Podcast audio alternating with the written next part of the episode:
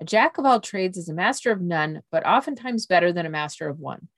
Welcome to the Master of None podcast, where I interview incredible entrepreneurs who have achieved success by embracing their multi passionate selves and using their neurodivergence as a tool to grow their business. I'm your host, Cheryl Woodhouse, and I'm here today with Erika Grumet and Adam Katz. We're going to share more about how they got started in what they're doing, the biggest decisions they believe led them to success, and what they want to share with other people coming up behind them. Erika's work with Adam began in 2020 when she sought out Adam's guidance with one goal in mind becoming a better writer. Since then, she's been writing soul searching essays and poems about mental health, physical disability, sexuality, particularly bisexuality, rape and sexual assault, the, the writing process, and a variety of other topics. In addition to writing and managing content for the blog, Erika brings her experience as a social worker and educator to the website where she develops instructional tools and manages forums and writing groups to enhance the collaborative learning experience for students and to help showcase the work of guest writers. Adam is a teacher and tutor with over 10 years of experience. Shortly after graduating from Columbia University, Adam began to tutor young people one on one, usually in English, writing, math, or standardized tests. As part of the PhD program at Stony Brook, Adam taught intro level classes in poetry, fiction, and drama. In recent years, Adam has been developing a curriculum based on the idea that creative writing is a better tool for learning how to write than the formulaic essays one practices in English and history classes. So, hello to you both. Thank you for being here today. I'm really excited. Hi, thanks for having us it's it's really great to have you here. Um, why don't you each start by telling us a little bit about the work that you do together? So, Adam, why don't you start off? Um, you you have been helping Erika with her writing, and that's how you guys got started together. Yeah, that's correct. Um, it was totally a bait and switch because I thought that I was going to be uh, doing uh, Zoom calls with Erika's children, right? Because I um, we we are alumni of the same camp a few years apart. And so on the camp alumni website on facebook uh, group whatever um, people were posting what are what are you doing during the, during the pandemic?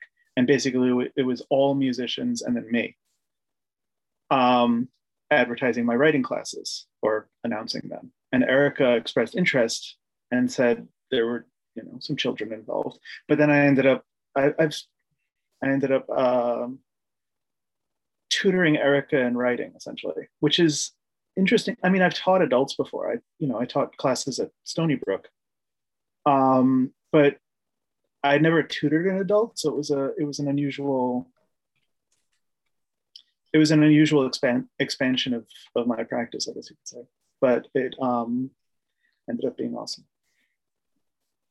Okay, Erika, tell us more. How did you convince Adam to tutor you instead of the kids?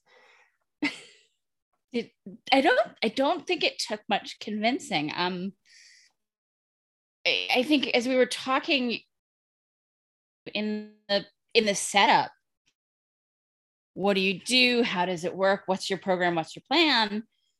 Uh, we talked about my own experience as a writer, and I had been somebody who did a lot of writing as as a teenager and I stopped. Um, there's a long involved story as to why, but I stopped. And after all those years of not writing, here I was in the middle of the pandemic and dealing with everything that the pandemic had brought on, plus some major changes in my personal life, plus the experience of having chronic illnesses that finally reached a point where they had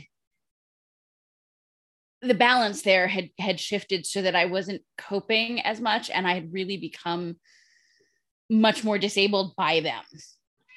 And uh, I needed an outlet and things worked out so that um, uh, Adam and I ended up working together um, kind of a stress relief. I'm getting a visit from the cat. Just one second here. That's all good. Um, um, so tell me a little bit about the work that you're doing together now. So, Erika, you're writing on a blog. Um, Adam, you're supporting Erika in this, or what's the dynamic? No, like no, um, basically we we started a website together. Okay. Um, that does indeed have a blog. The um, the website is called two rules of writing.com. That's the number two rules of writing.com.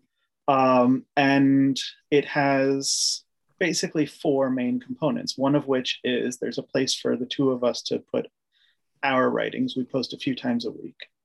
Um, the second is there's a place for people who solicit our people who solicit us or people whom we invite to post their writings. We have a bunch of we have a bunch of people uh, who do that, um, and they're from all over the place. We have one from uh, the American Southwest, one from Australia, two from Hong Kong, and uh, more on the way, actually.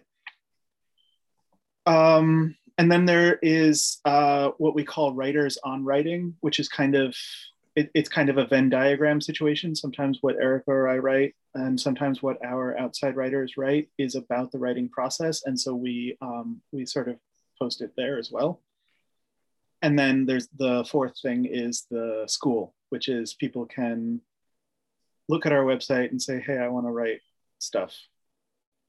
And it can be it can be for whatever reason, but but the way we envisioned it together, um, you know, a few months ago when we were hashing this stuff out, I, I would say September, October of 2021, is that we wanted a place for people to go um, for to to basically to learn to learn how to write as adults or as i guess teenagers but in a way that that wasn't as stifling as most as as a lot of a lot of writing classes and a lot of esl type classes can be um, you know, like somebody, let's, for example, somebody who's a who's a business person who grew up in another language, and they've decided that uh, not knowing, not speaking English well enough is a barrier to their education.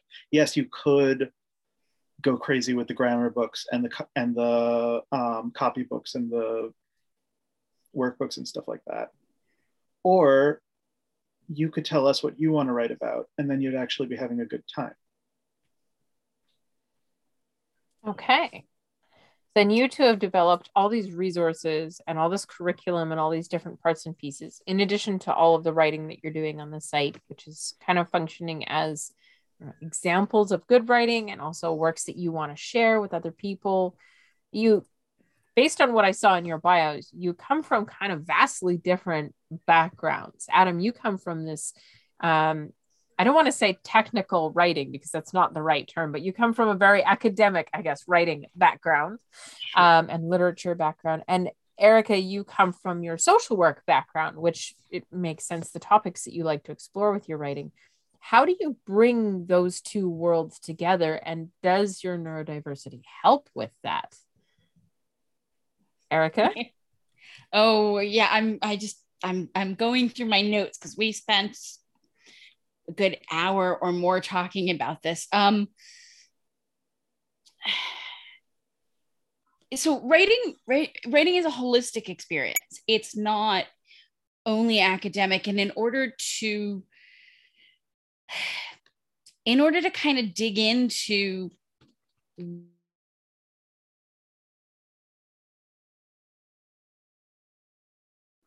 in your writing, you need to be able to do that. But the very first thing you need to do is to hear your voice.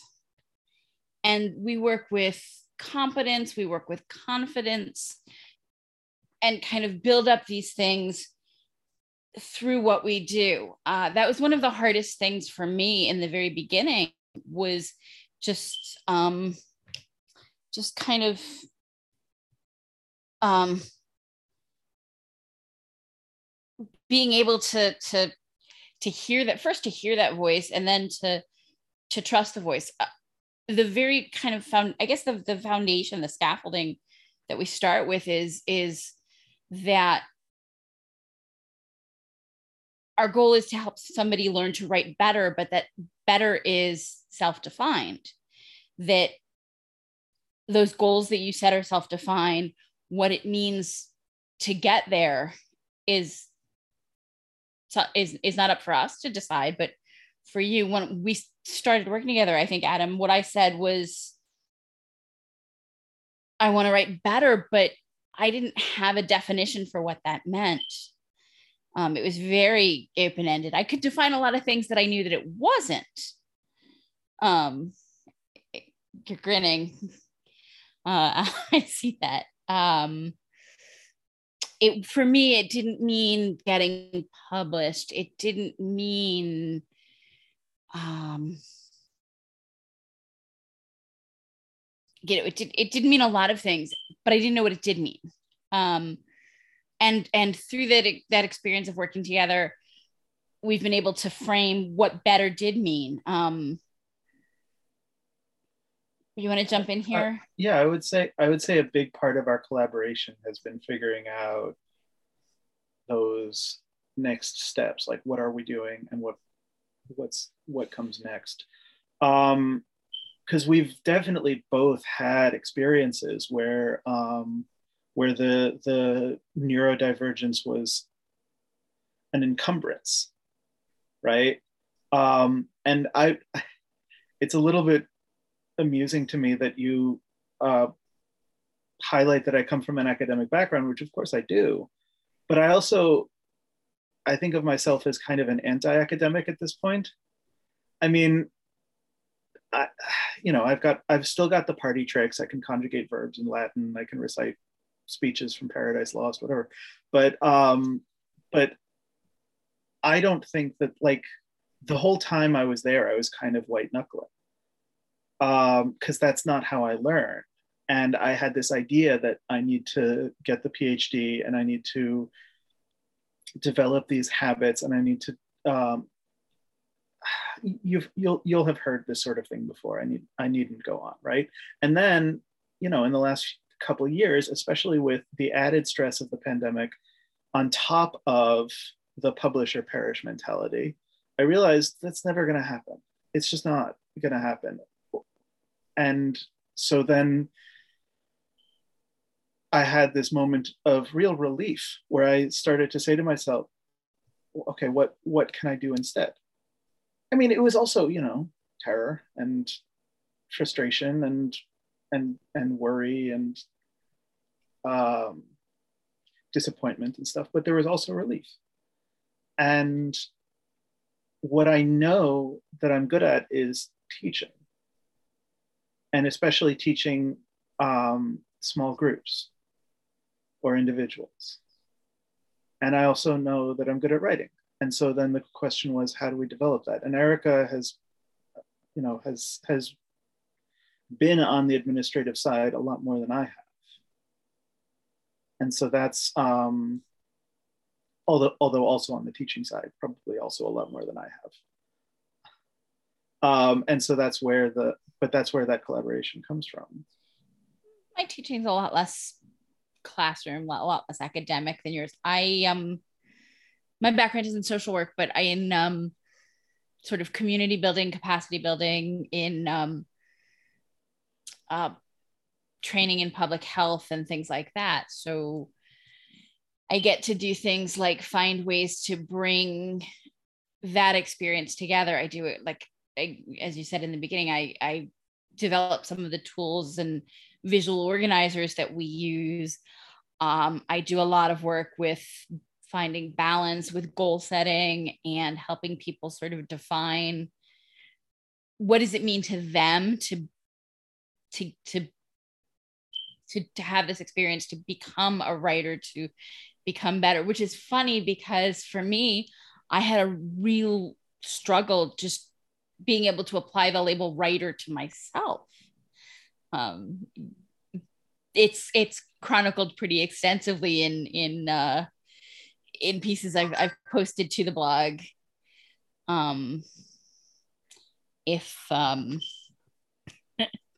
you know, in the last you know nine months or so, um, and Adam has heard me, you know, through gut wrenching nights of of this is never going to happen and how can I do this? Um, well, so, and that's hang on. What I what I want to what I want to jump in and say though is that like the main issue that I deal with with um, with writers is confidence right i have a lot of people i i struggle whether to call them students or columnists because they're a little bit of both they're, these are people who regularly contribute to the website and they're but they're also people who whom i sort of help in their writing um, i would lean more towards columnist um, and a, a lot of the time it really like for some people it's it's i've never written something in a public setting before. For some people, it's I've never really written anything at all except you know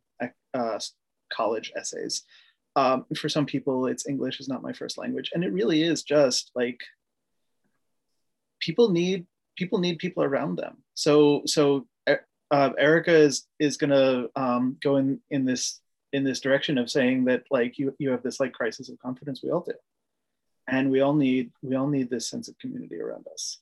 And part of what this website means to us, I, I can say with confidence, is um, is is attracting to our to our circle the people who are going to support us and whom we can feel good about supporting, as opposed to the people who are going to expect us to act a certain way, even though that's not how we do things, right? Even though we've we have our workarounds, right? We're not going to walk in a straight line. You, I mean, you wrote that piece about if there were a third rule, um, that you know that that, that third rule would be something about collaboration. Yeah, exactly. Um, so yeah, I mean that's exactly. the whole thing. Um, yeah. I think it's so meta that like to help other people gain confidence in their writing because in part you were lacking confidence in your writing erika you have started this journey to create something that usually gives people confidence issues as they're implementing it like creating a new business creating a new website creating a new venture is another spot where that shows up. And so you're overcoming these obstacles as you're helping people through them in the same area and in different areas. And i think it, it's really cool when you get to share that piece of yourself through a project like this it's the i mean the the experience of of writing has been fantastic for me but I, I you know without hesitation even though there there have been definite highs and lows through the process the experience of collaborating has been even more so. I mean, it's it's and it's not just collaborating with Adam, it's it's you know, which is incredible and um I'm so incredibly in I, keep going back to the same word. I'm overwhelmed with gratitude at that experience. Sorry, Adam. I, I lost the thesaurus tonight. um, and um, but it's not just that collaboration it's the experience i get collaborating with all of our other writers with um you know we have we have we have a columnist who writes these eric who writes these incredible terrific pieces about his experiences in academia and he's written about the process of rejection. And it was funny because we accidentally kind of ended up with a week of, of pieces where the theme just all seemed to be about rejection. Um, or uh, Adam introduced me to his friend Wen, who um, who has written about family life and about teaching, and um, who's a poet. And I, you know, when I'm not writing essays, that's a genre that I tend to work in a lot is is poetry, which was not, I think, what Adam expected to be working in when we started working together at all. Um, but it's been really great to be able to talk poetry with somebody who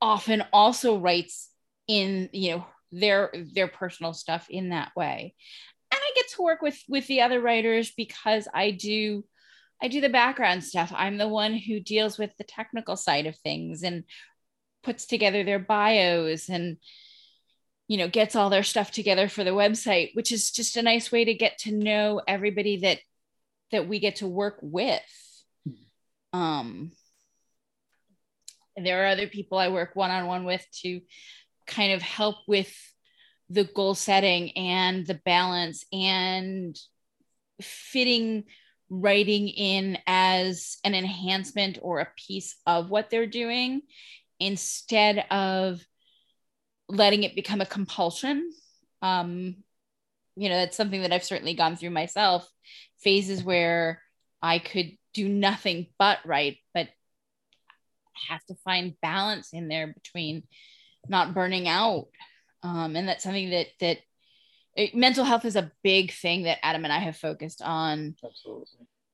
in our you know in our work together as you know colleagues in our work together as writers and just as friends i think it's a it's a big piece for us. And and i really get to to to sort of bring that angle in and and honor the place that that has in people's lives and in humanity in a you know in a society that doesn't value that the way it needs to be valued. Um yeah. that's in a you know that's yeah. another yeah. thing I get to do. absolutely a big part i mean something that I've been going through a lot in the last few months, especially, but in the last few years, right? I think something we've all been going through is is watching our society refuse to place a value on health and then refuse to place it our i mean the united states. I know you're uh, in vancouver. Uh, but to watch our, our society refuse to place a value on health and refuse to place a value on mourning and so I will say that a lot of the essays I've written have been about those two things, right? I've written a lot about dead people and I've written a lot about uh, losing my mind um, because those are two things I've gone through in the last couple of years, right? And and you can you can do that thing that Erika used to do, and I will say with some pride doesn't do as much anymore, which is to say, oh, I'm, I'm writing such maudlin nonsense.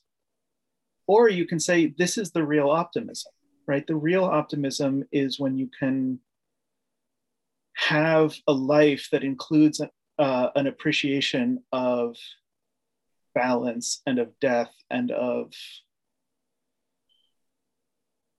the, the, the worth of the individual um, and of the worth of the community and still be able to feel a sense of joy and connection.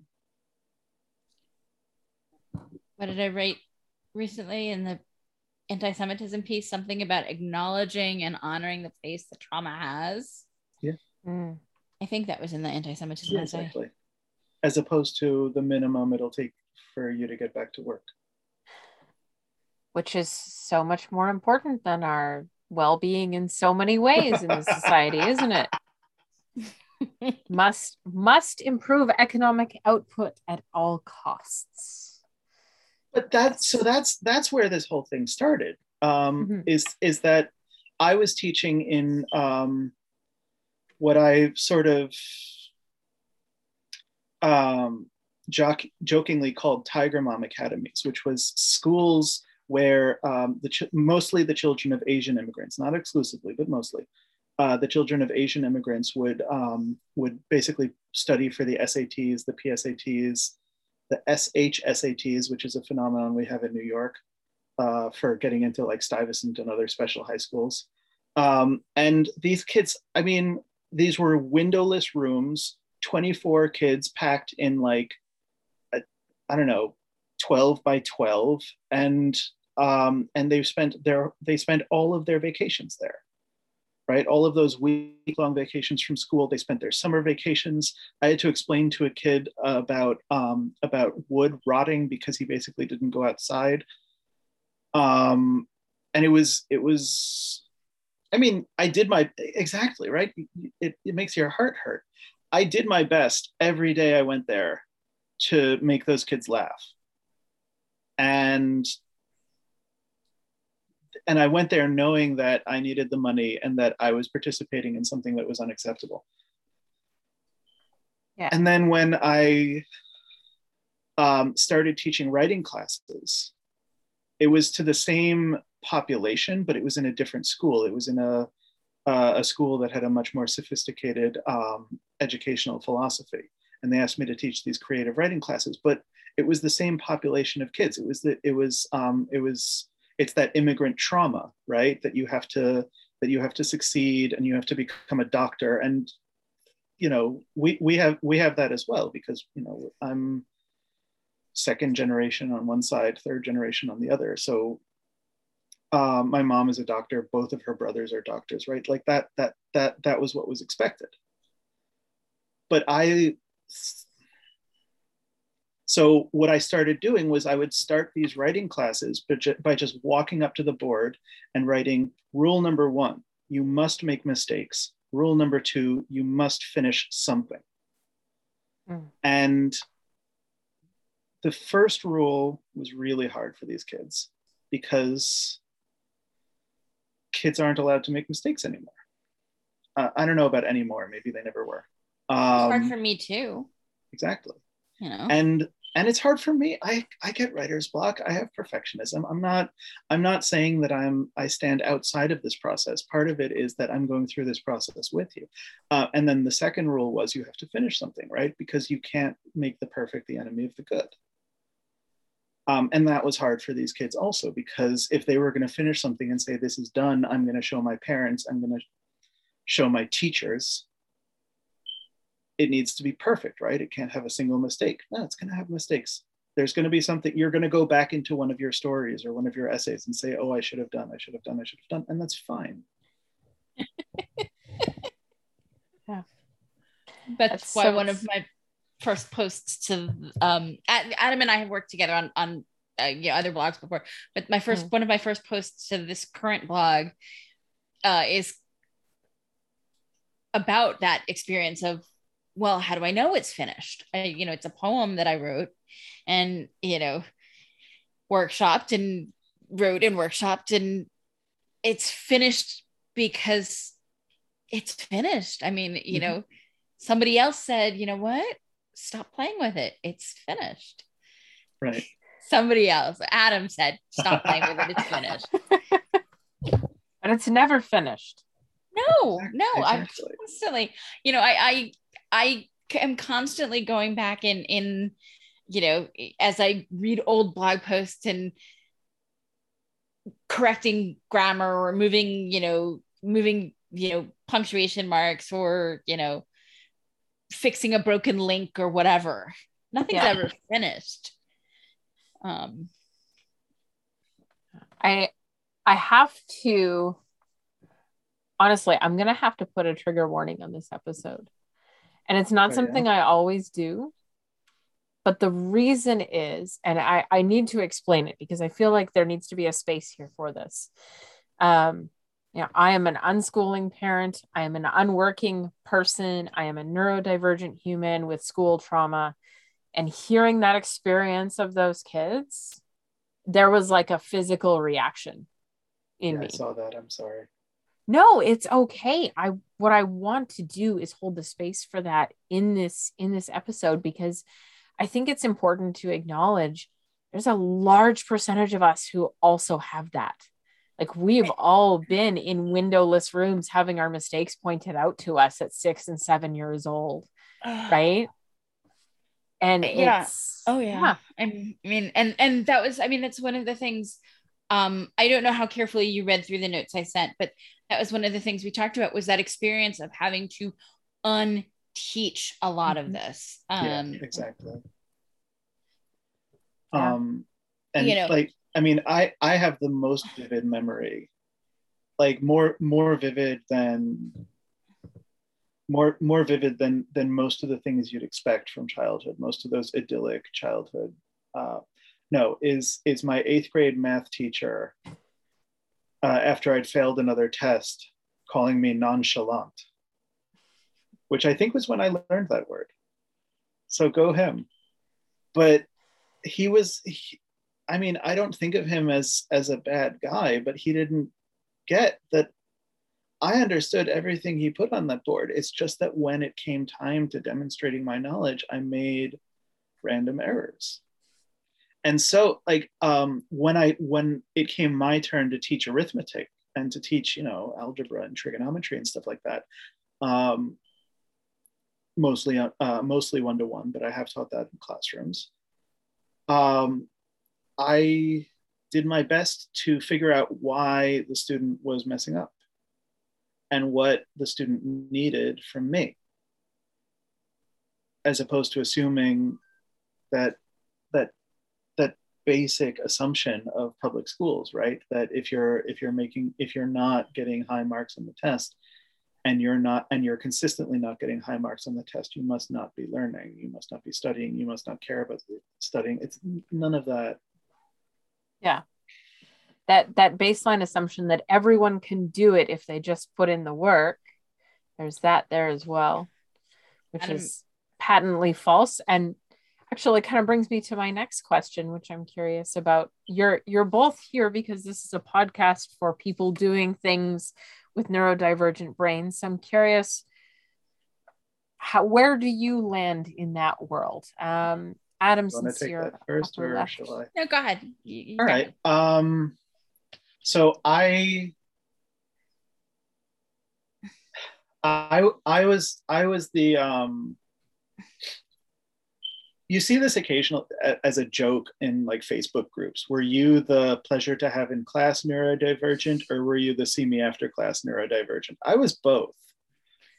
Um, right? There were there were there were classes where I just could not stop talking, and there were classes where I would be like acing things flat-footed, and sometimes it was the same class right? I remember very clearly um, reading, ha- having that giant uh, Hitchhiker's Guide to the Galaxy book open on my desk in ninth grade biology. Because, like, she would say the stuff once and then I would know it. And then I would go to my book while she while she caught everybody else up basically and and so but of course it was hitchhiker so i was giggling out loud which in hindsight anyway so um I never had a diagnosis growing up. I got the ADHD diagnosis in college. I got the depression diagnosis in my 20s.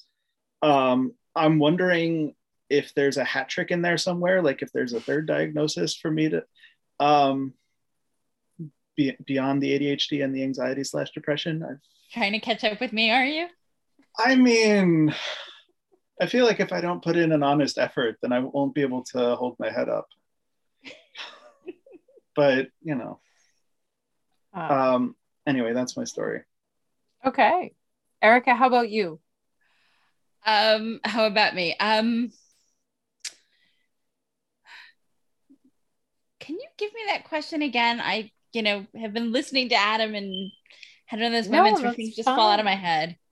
Uh, your diagnosis do you have a diagnosis? Do you have multiple? Or are you self-diagnosed I I have layers. I, I'm I'm you know I, am an onion here. Um, I have um, I have PTSD, um, and in my 40s, my very early 40s, um, I, I you know I, and and I had dealt with some fairly intense PTSD related symptoms in my early 20s. Um, but in my 40s some things happened and i ended up going back and seeking treatment for the ptsd and anxiety and depression. And in the process of doing that um, one of the things i kept coming back to was brain fog. Like i, I you know and i'm i'm yeah well okay so i'm in my 40s i'm you know i'm at an age where a lot of people have that experience. And my um my my doctor was was the one who was on top of it and said look you're treating this and this and this you're doing all the right things you know let's let's look at this and she diagnosed ADHD in there and it was like night and day. I mean, the first I I I've chosen to take meds as part of treatment because it works for me. Um, but the very first day I, you know, I I did that. Um, I panicked. I had a because I'd never in my life experienced anything like that kind of quiet before. It was, you know, it was it was scary because there weren't, you know, 600 pinballs. You know, my, my head was not the inside of a pachinko machine with flashing lights and bouncing balls and noise and and everything. And when those meds wore off, I cried for a good hour.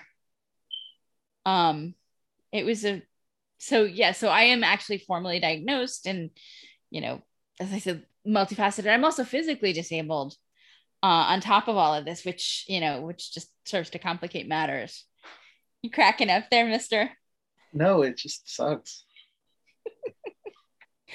yeah, you're laughing because I chased the cat last night. My god! Literally, that's sort a, of. That's a that's a maybe an anecdote for another podcast. Yeah. okay. Yeah, I do. I do want to make sure that we keep this short enough for our listeners to stay engaged with us. So I only have a couple more questions, if you don't, if you don't mind. Of course. One of the not. things I always love to ask is if you were to look back on your journey, and let's let's look at building this site, right? This project that you've got going together. If you were to look back at this and pick out a decision or a moment that was pivotal to your success, could you? Is there is there one thing? Hmm.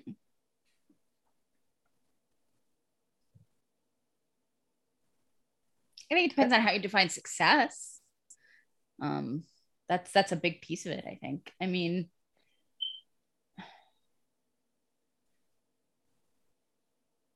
Okay. How about I- so far? I think I could. Um, Yeah? So, I I mean I so I told you this. I came out of academia. Um, I graduated in 2019, which um, along with the college degree in 2008 uh, means twice I've graduated into an economic recession. Um, like directly into the teeth of it. Yay, millennial problems. Oh my God. I swear, I thought to myself, I'll go to grad school, and by the end of that interval, the economy will be back on the upturn. And I was wrong. Um, Yeah. Obviously, I didn't get an economics degree, which is for the best for everybody. But the so so it was 10 years of thinking that I was, I mean, I took a couple of years off, but it was from um, the better part of of seven or eight years of thinking that I was doing everything wrong because I was because I didn't have I don't know I just I just never really figured out the workarounds right Mm. and then um, I had I did I did other things since then um, one of which was this other website and um, it, it was just a lot of being told that I wasn't doing things the right way or being made to feel that I wasn't doing things the right way. And so I think that the basic decision that launched uh, this website um, really just in October, and we've we're we're very much on an upward trajectory, unlike the economy. Um, but the the the basic decision was what happens what what are we capable of in this case we is erika and i but we already had some other people that we expected to bring into our circle. What are we capable of when we can when we can have like 15 minutes together without somebody else making us feel like we're morons? And like we don't know how to do something just because we don't know how to do something the way the other person wants. And that that was a decision right? It was it was something we spoke about. It was something that that we i don't know set our intentions towards. And i would say that that was the essential there was the essential decision because other, I, i've i've always shied away from running things. And the the reason is precisely what what what we've talked about, right? I don't know what it's like to run something without uh, with with like the full knowledge that I'm not going to be following the same playbook as everybody else because I can't. But I'm also going to add some things to the to the process that you didn't think of. I think that's one of the things that makes us successful, though, is that ability to blend our strengths and weaknesses. Um, I am good at the administrative tasks, the list making, the keeping track of things, the, you know, this needs to be followed up on. It's, you know, it's not a way, it's not usually a strength of some neurodiverse people, especially with things like ADHD in there.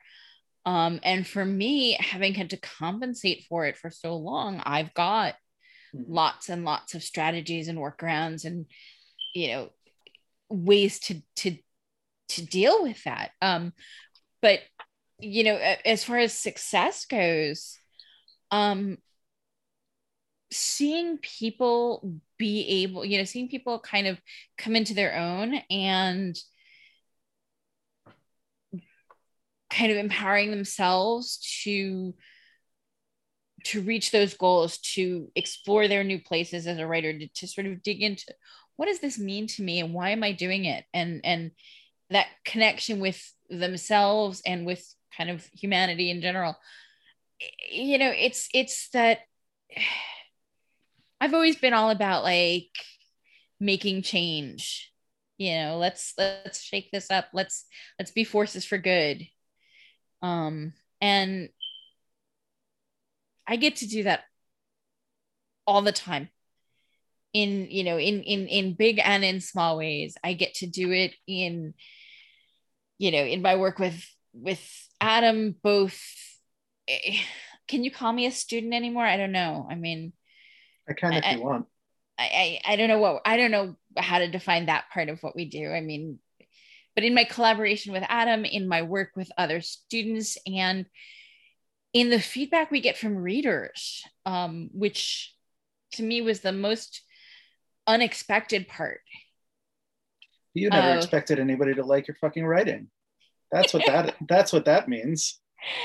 Um, this was this was back in in August, right? Where when you wrote that piece about how it had been 40 years since the morbidity and mortality conference when where June. they identified June, June, thank you. It July. was it was during it was, it was in the summer.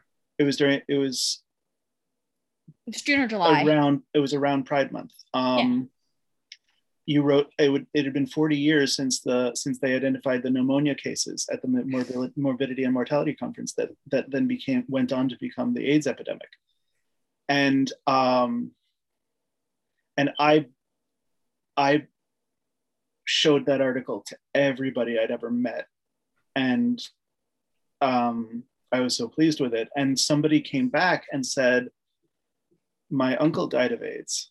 And my dad wanted to tell you that he really got a lot from that article. And then I told that to Erika. And then Erika did not know how to handle that information. Oh, I I mean I cried. That was the first thing I did is uh I mean that's the correct response. In sure. Fairness.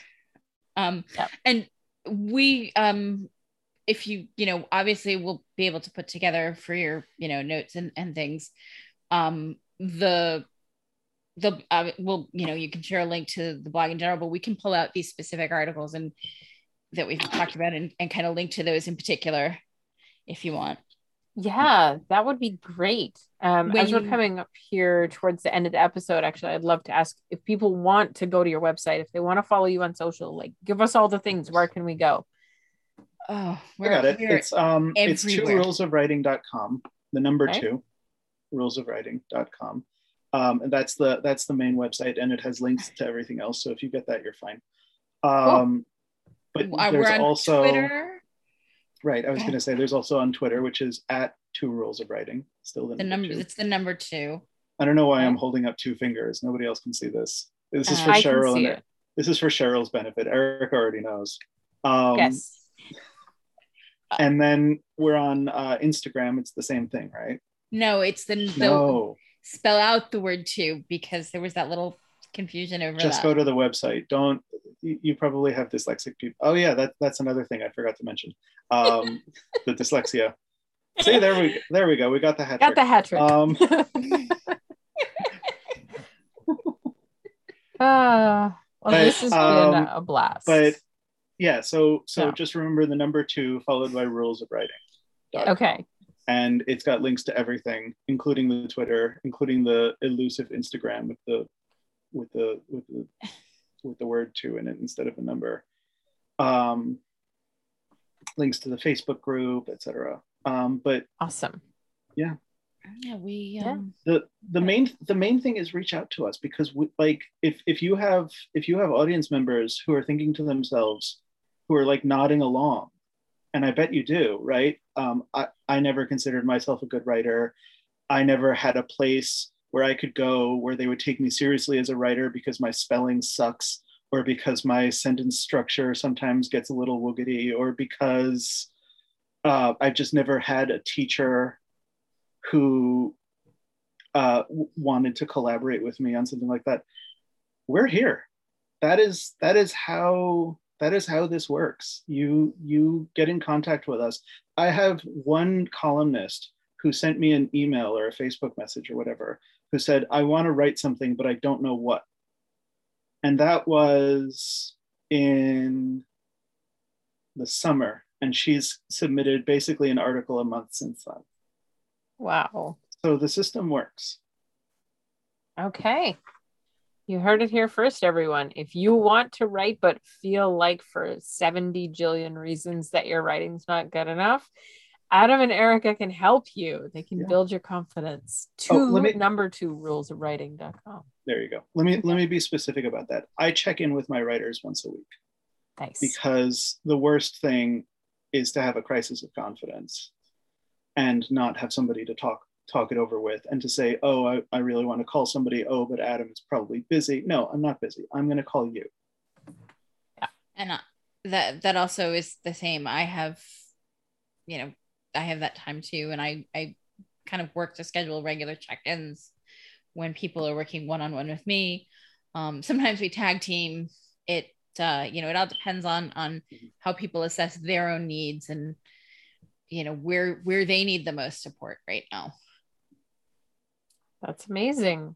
It's I love it when people take a stand for each other in that way. And I think a lot of that comes from our neurodivergence and needing that for ourselves, having mm-hmm. experienced that feeling of just kind of being left dangling out there, not wanting to reach out for help and inconvenience someone, but desperately needing it. Yeah. Yeah. Initiative. yeah. yeah Yeah. well you know it, it, when you're you know when you're struggling that's the hardest time that you take that you you know for to ask for help and when you need it most. And so Exactly. you know knowing that somebody is there and checking in regularly with you and you know even Yeah. if it's just to say hey i'm here. How are you? Yeah. Yeah. Absolutely. And i i had to learn how to use a calendar for this to work. Um not uh for, for the tutoring for the checking in with writers for for um erika and i managing deadlines together i've i've always hated calendars. And and since the pandemic i have started to keep a calendar and it's myself from three years ago wouldn't recognize me and is a little bit embarrassed by me. But but you know you know what? You, you you make the accommodations with yourself you need to make. But i keep Um, telling you that that it's you know it's about finding the system that works for you right one of- exactly one of the things I have is flexibility. I'm okay. I collaborate with you. This is the system that works for you. Let's use your system Mhm. because you have Yeah. more, you know, rigid. You need more rigidity there than I do. So right i mean Yeah. I'm, I'm and i'm i mean i'm the principal editor so i had to figure out a way to keep track of all these writers who are submitting monthly pieces which i think is due for an upgrade because the current system is a little bit hijinks prone yeah. we'll, we'll put it on the work on our calendar for the workday on our agenda. Say we have a calendar Ah, I have six and I alternate between them like they're different hobbies. you have six is, is one fireman and one? that's I have color coding. Yeah. I, I've- I color got- code my calendar. Google. I've hmm. got paper planners, like four or five different paper planners. I've got sticky notes. And I just vacillate wildly between all of the options depending on which one works for my brain that day. Yeah. Yeah. But it That's works. actually Google, Google is is I, I you know I, I I I cannot say that Google is not an essential tool for what we do. Yeah. I've never seen you make such frightened eyes at him. No, no, no, no. Like that was that was emphatic. Like, yeah, that's uh, the the e calendars are, if that's what you call them, are are what finally worked for me. Because I can be constant. talking to somebody on the phone, a writer, for example, and um, and I and we can say, okay, I'm penciling you into the um, I'm penciling you in for for a weekly phone call on Sundays Yeah. at this time, and then that's it. I have a phone that goes ding, and then I call the person. Yeah. yeah.